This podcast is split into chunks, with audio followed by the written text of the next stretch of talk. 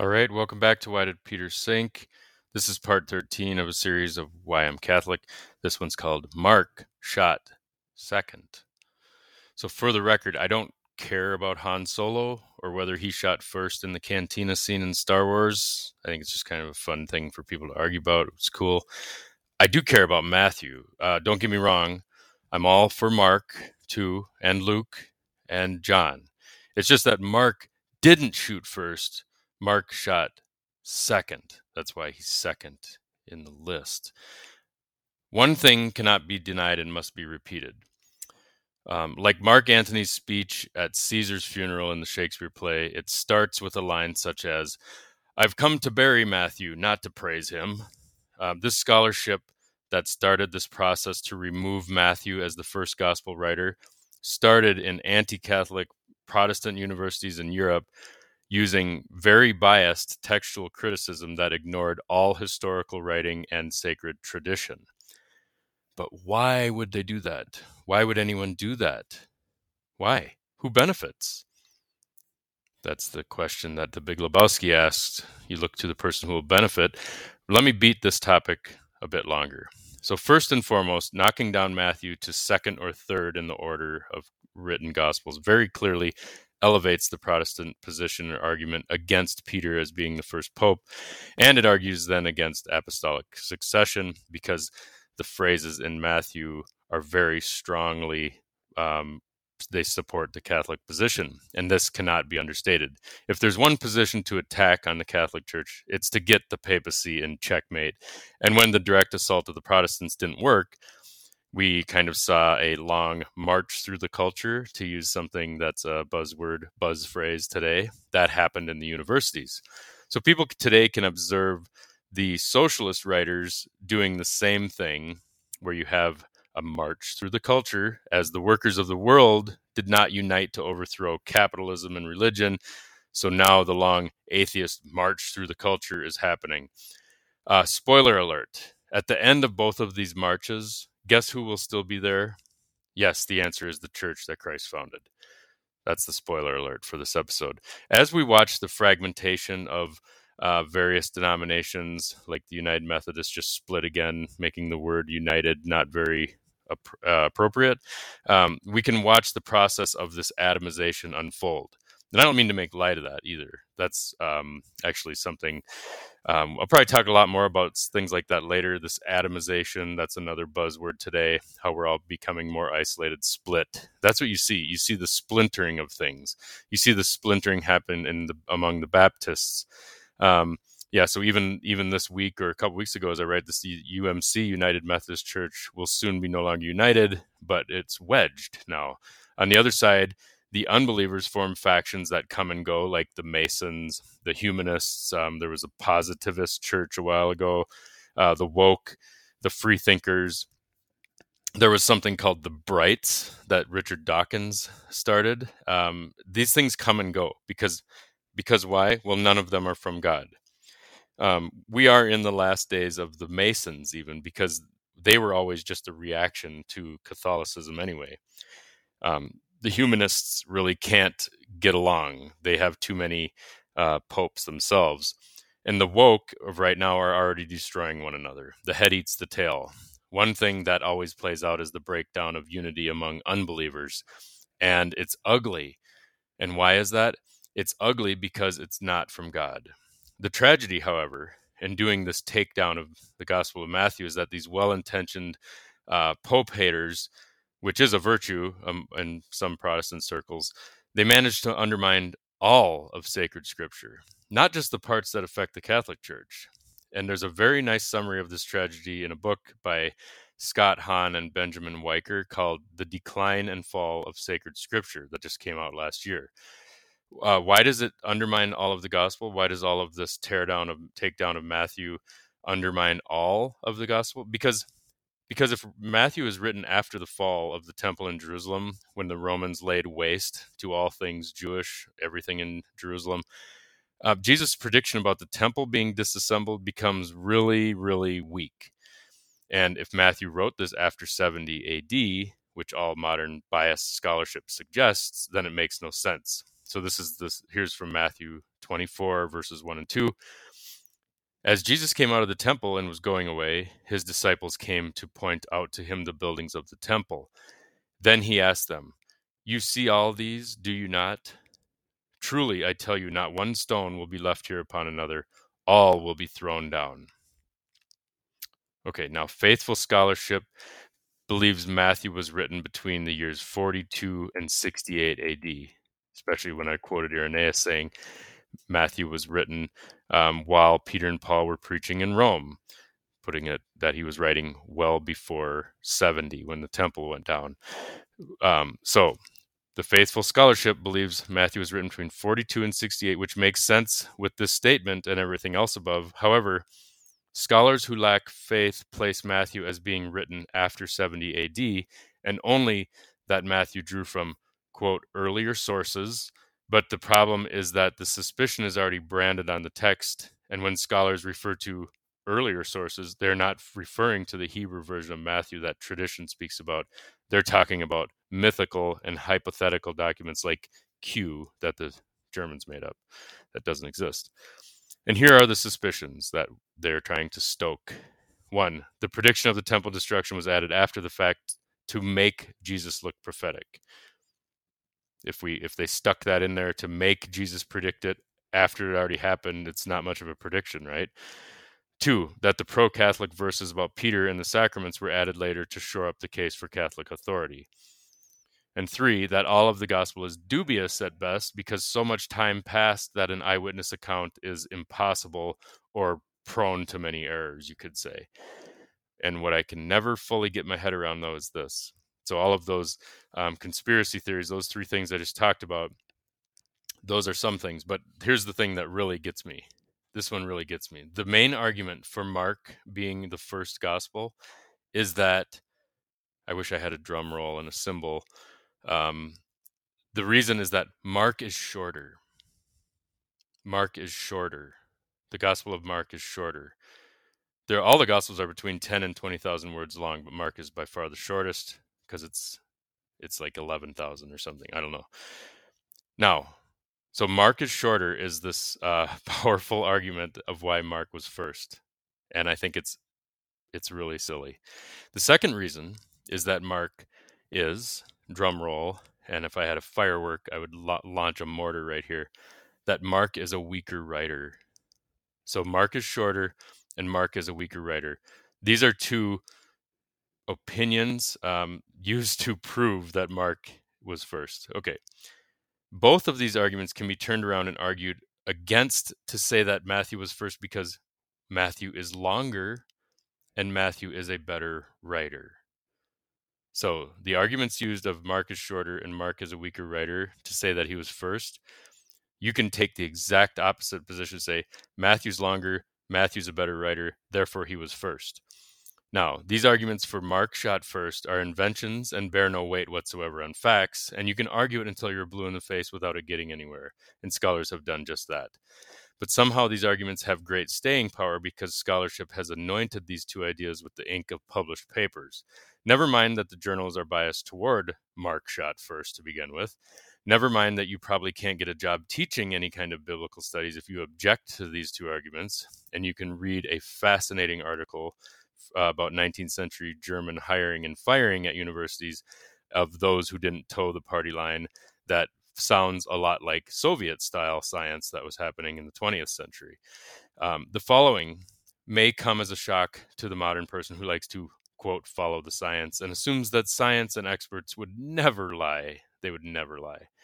Now, scholars and scientists are every bit as prone to simping, scapegoating, and dry labbing facts as are religious and business people, and correcting an error in scholarship or science is like turning a super tanker around in the ocean. It takes a very long time and a lot of energy and a lot of convincing because usually no one wants to admit things are going in the wrong direction. There's too much money, time, and sunk costs to change direction. Um, the Titanic didn't sink because an iceberg hit it, okay? The Titanic sunk because it ran into an iceberg. The problem of pride in the mind and assumed perfection preceded that collision. The iceberg just happened to be the reality that smashed a false idea. Now, in praise of science, it will usually will self-correct over time, because sooner or later someone calls out the lie, or it becomes so obviously wrong. Like in the Alzheimer research that just came out, um, we've had, what, twenty or thirty years of bogus um, Alzheimer's research now, and they're chasing that down, and how much, how many millions and millions of dollars have went down that toilet. Um, the researcher who produces false resu- results will be outed, even if it takes a century. However, biblical scholarship is not biology or physics, so there's much more room for bias, just like in sociology or history or literary criticism. And the will of whoever is in power, whether it's a king or a department chair, can skew the results dramatically toward the desired out- outcome through wordsmithing. Even in hiring, the bias for the desired outcome of future research is accomplished at the day the contract is given, because if an academic researcher would like a job but shows inclinations against the status quo, then their application will be passed over. Now, this is no different than the church, where an atheist cannot become a priest. But the faith of the church is laid out in full display. Um, it's the Catechism of the Catholic Church has everything in it that you could possibly want to know. Plus, there's millions of other documents. It's all public. Um, where the preachers and teachers, they must profess the faith. You cannot become a priest, obviously, if you don't believe it. And Catholic schools can hold that same rule. They definitely did not when I was there, because I'm pretty sure most of my university professors at a Catholic university were atheists. Now, in academia, this is hidden. There's a guise of free speech where anything can be taught so long as it is the truth, but there is anything but such a thing, and therein lies the problem, the lies. Thus, a, a bias and a motive can be protected, fenced off in these walled gardens of academia, and there is no place more fenced off in the modern world than our universities. Um, you could say they are like the modern Levites, the experts who hand down the truth. And as we try to downplay Moses and religious things, our modern academic experts act more like Moses on Sinai than Moses did. And they even wear these these gowns and robes called lab coats in their T V interviews, so that when they're being interviewed in rooms with walls bearing diplomas, us lay people um, can can wonder about the the amazement of the expertise. Or they give TED Talks from on high to the plebes watching at, at home on YouTube. The, to, the idea that we don't have religion and scientism is not a religion, I think that's ludicrous. The funny thing is, the hard sciences have a lot more credence than things like biblical criticism or literary criticism or history or sociology, which are not really sciences in the same way. So let's go back to the absurd argument of Mark is shorter, so therefore he shot first. If I want to argue that Mark shot first because it's shorter, if I stare long and hard enough at Mark, at the gospel, I will find a case and enough evidence for the outcome I'm seeking. This is the beauty of textual criticism or internal criticism, whatever you want to call it. It's an interpretive dance based solely on the evidence that you want, and it's a fantasy. On the flip side, if I want to argue that Matthew is first because it's longer, I can do that too. After all, you can spin a text into whatever you want if you just use internal evidence to the text itself. You can do this with any text. If you have an ideology you want to glue onto that text, you can do it. You just have to keep looking at it long enough. The difference, however, is that a scholar most likely cannot publish the findings for an argument today that Matthew, Matthew is longer and therefore first. In secular academics, to get a job teaching such things or to get accepted in a graduate program is unlikely, partially because you almost have to be an atheist to get a biblical scholar job today. You cannot have faith or let your faith bleed into anything, which is funny because the entire Bible doesn't exist without people of faith. Um, they're inspecting it like a cadaver, like a dead body, instead of a inspired document. And that's the problem with modern biblical criticism. Um, it's as rigid as the Pharisees in what you are allowed to say or believe. Um, the book nineteen eighty-four was written in an era of totalitarian governments, but today it applies very well to American universities and public schools where there's dogma and changing truth and relative truth. And, and this is exactly why so many teachers are leaving the profession. It's just that no one really enjoys living a lie or having the uh, sandy foundation under their feet. Now, I'm a former English major. Uh, I never finished. I had one class short, but it didn't seem to matter for my employment purposes. And I'll say this pointing at myself. The spin problem, the spinning of, of text is why you never really want English majors being the navigators for your nation. Um, they can spin gold into straw very easily, but they cannot spin straw into gold. They can only spin. So I'm talking about English majors in literary criticism, biblical criticism, et cetera. They spin and toil and undo things, but by and large, they do not create anything or typically inspire anything. The, a career is made of unpacking and teasing out meaning and calling out prejudices and pointing out oppression, but never producing or making anything. Um, lit crit and biblical crit at the modern university is full of morality, guilt, and finger pointing, to the point that three modern academics were able to publish several hoax papers on grievance studies that were accepted mainly because of their use on ridiculous postmodern jargon. So if you've, the grievance study hoax papers is something you might want to Google. I've linked to it. Uh, it's it's quite hilarious uh, because of what they were able to point out about this kind of the emperor's wearing no clothes type of thing. But the quote is that this trio of scholars set out with the intent to expose problems in what they called grievance studies, referring to academic areas where they claim a culture has developed in which only certain conclusions are allowed, and put social grievances ahead of objective truth. Okay, now, with the humanities in free fall as it is, the jig is kind of up on modern scholarship since it's reaching a tipping point, like a last phase where the head becomes too heavy for the body to carry it any longer. So when we reach a point in society where the workers of the world unite, but not in the way that intellectuals like Karl Marx thought it would.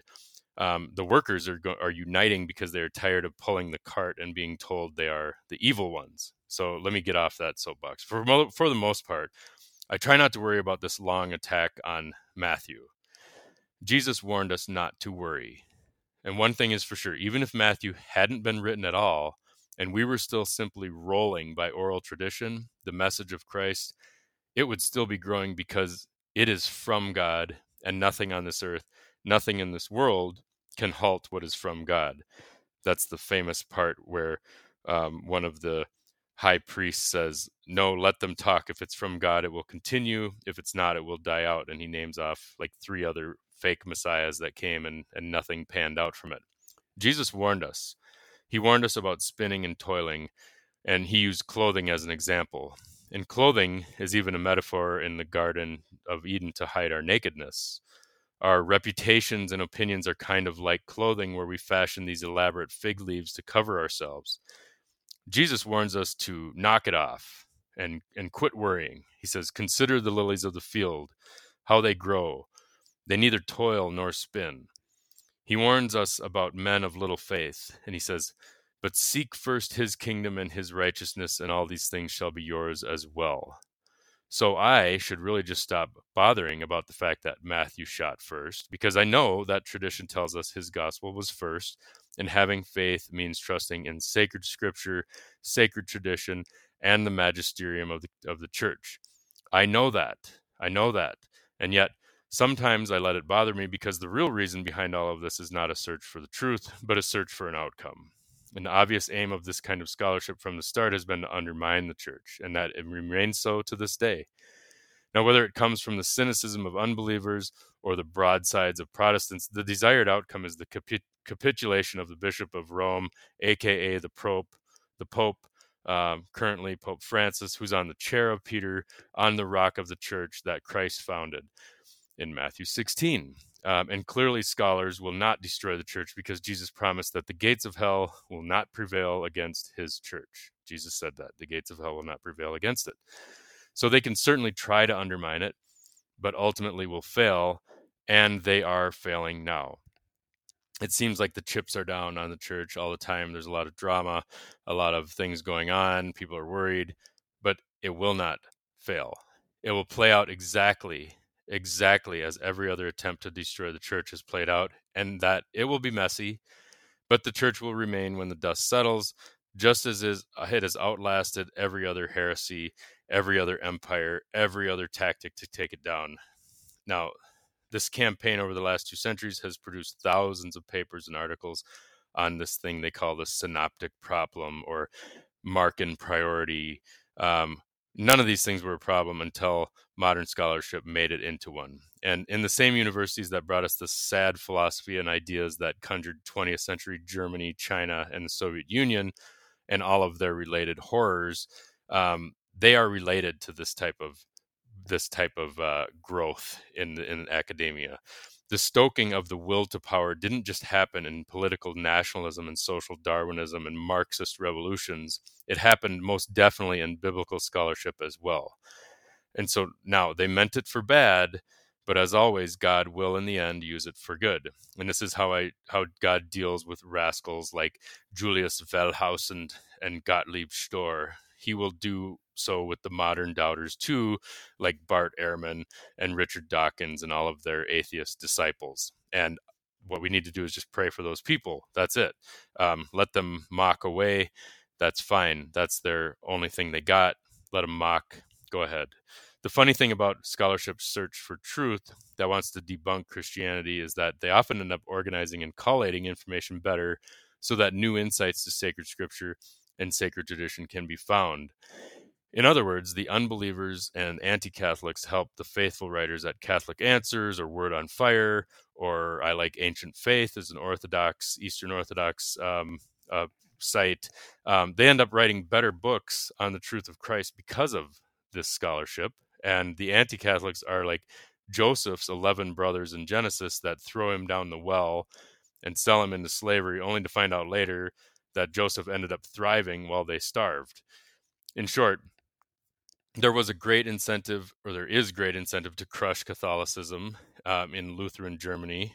And from the time of old Gottlieb Storr, when he first whispered the idea of Mark Shot First in seventeen eighty-six. Unsurprisingly, for any philo- philosophy geeks, this connection will um, kind of be fun, a fun one. One of Storr's students was none other than Hegel, who was the muse of Karl Marx. So I think this is really interesting that the the person that came up with Mark Shot First, Gottlieb Storr, um, had a student of Hegel who inspired Karl Marx. You have to marvel at it, really, the connections. Um, the Protestant and atheist mess we are in today is the product of a lot of cross-pollination and rebellion. And I wanted to say inbreeding, but that would be uncharitable. And so I'm trying not to do that.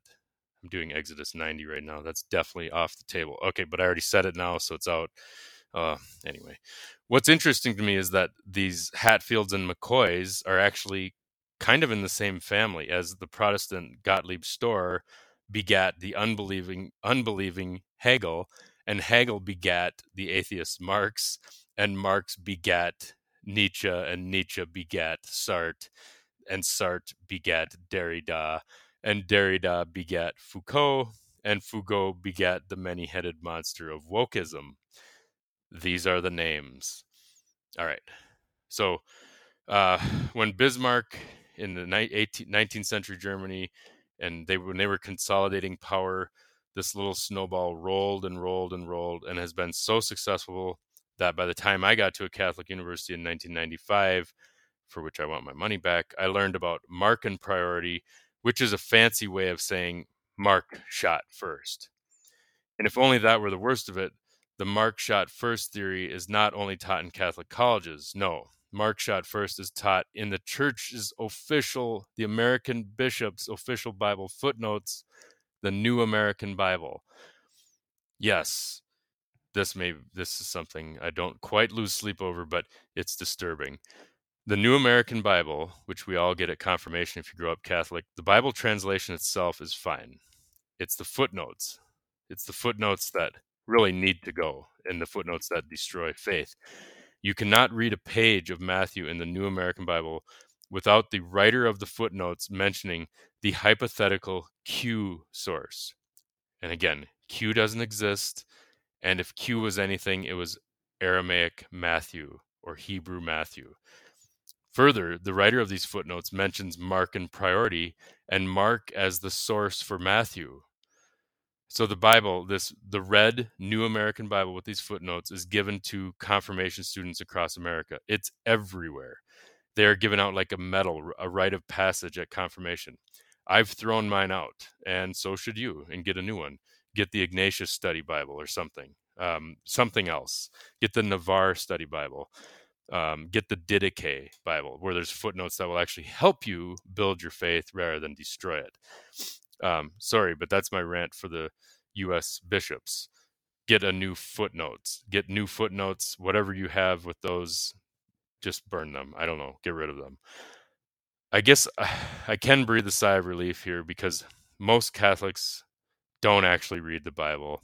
So that's my, I'm, that's one for the Protestants. I'm, I don't always pick on the protesters. In fact, I often admire the faith of many, many Protestants, especially evangelicals, Lutherans, whatever. So I just disagree with them, and I see the fullness of the faith in the Catholic Church, and the attacks are endless. Um, there's a great book called Catholicism and Fundamentalism, which pretty much gives the laundry list of attacks on the church by fundamentalists. But I do admire the faith that many of those people have, absolutely, especially their small groups, how they get together. It's cool. All right, now, okay, so I'll I'll get off this U S C C B, the Catholic Bishops website for the United States. Um, I do hope that they, they get a better version of footnotes for it, though. That's that's my request. Um, I'm not requesting that you go and burn your New American Bible. Please don't, and don't say that I said that. But just go get an Ignatius Study Bible with those footnotes, and that is a nice Catholic Study Bible that is faithful to the Scripture and tradition. Again, the New American Bible is fine, but the footnotes must have been written by like my liberal arts professors who hadn't been to Mass in twenty years. So probably ever since they received their New American Bible with the footnotes in it. Matthew shot first. Okay. Okay. Matthew shot first. I know. Okay. Let's move on. As I've mentioned before, in the Bible, in the commandments, and in the story of creation, order matters. And the order of which the four evangelists wrote also matters greatly. The ordering of them in the form of Matthew, Mark, Luke, and John doesn't just roll off the tongue. It's also the order in which they came to be on paper. And even if Matthew was translated from Hebrew into Greek, he was first. He's always been first, and the early church had no reason to pretend this was the case, unlike the scholars who tried to upend history by twisting words. One thing that should be an immediate head-scratcher for you is this. If Christianity started in Jerusalem, where Christ was crucified, effectively on Pentecost, and most of the initial arguments were with Jews and Christ's followers, then why would Mark, written in Greek, be the first? It started in Jerusalem. That's where they were converting people initially. It seems like that's where they would have wrote the first one. Anyway, warning. One warning before we get to this final part here. If you attend a university, almost any university, if your kids will go to university or your grandchildren, you will never hear these following arguments. This is all hidden from you, as the modern biblical scholars have buried these things. In nineteen ninety-five, I was taught only Mark and priority at a Catholic college of all places. And the great thing about truth, however, is that it cannot be buried forever. My hope is that someday, just as the Dead Sea Scrolls were found by some kids throwing rocks in caves in Qumran, Israel, that another jar will turn up in Israel somewhere, and inside it will be Aramaic Matthew, the one we've all been looking for. And then all of this scholarship, and I mean all of it, will turn to dust because Matthew shot first. I'm leaving a long link here for all of the reasons why Matthew was first, starting with external evidence and then internal evidence. And this is from hermeneutics dot stack exchange dot com of why Matthean priority is correct, that Matthew shot first. It has the quotes from Papias, Origen, Irenaeus, Eusebius, and Jerome. Um, there's another link I could add, but there is ample evidence for Matthew being first, and it, it matches all of the tradition. And I think it's important to read these things because you will not get this if you go to college. Um, even the Didache, one of the earliest Christian documents, um, has Matthew kind of written all over it. It relies on Matthew. It's very clear. So Matthew's quoted far more frequently than Mark in all the second century Christian writings. Um, it's just, there's much to be seen about it. And I have a very lengthy thing here at the end uh, that you might want to read through or go to the link. And I really hope that I carried this through for you, that you can believe that Matthew shot first. And again, Han Solo, I'll leave that to the other people on the internet to argue about. I'm not as concerned about that. So thank you for joining. Thanks for listening to Why Did Peter Sink? We'll be back with more on this series in the next episode.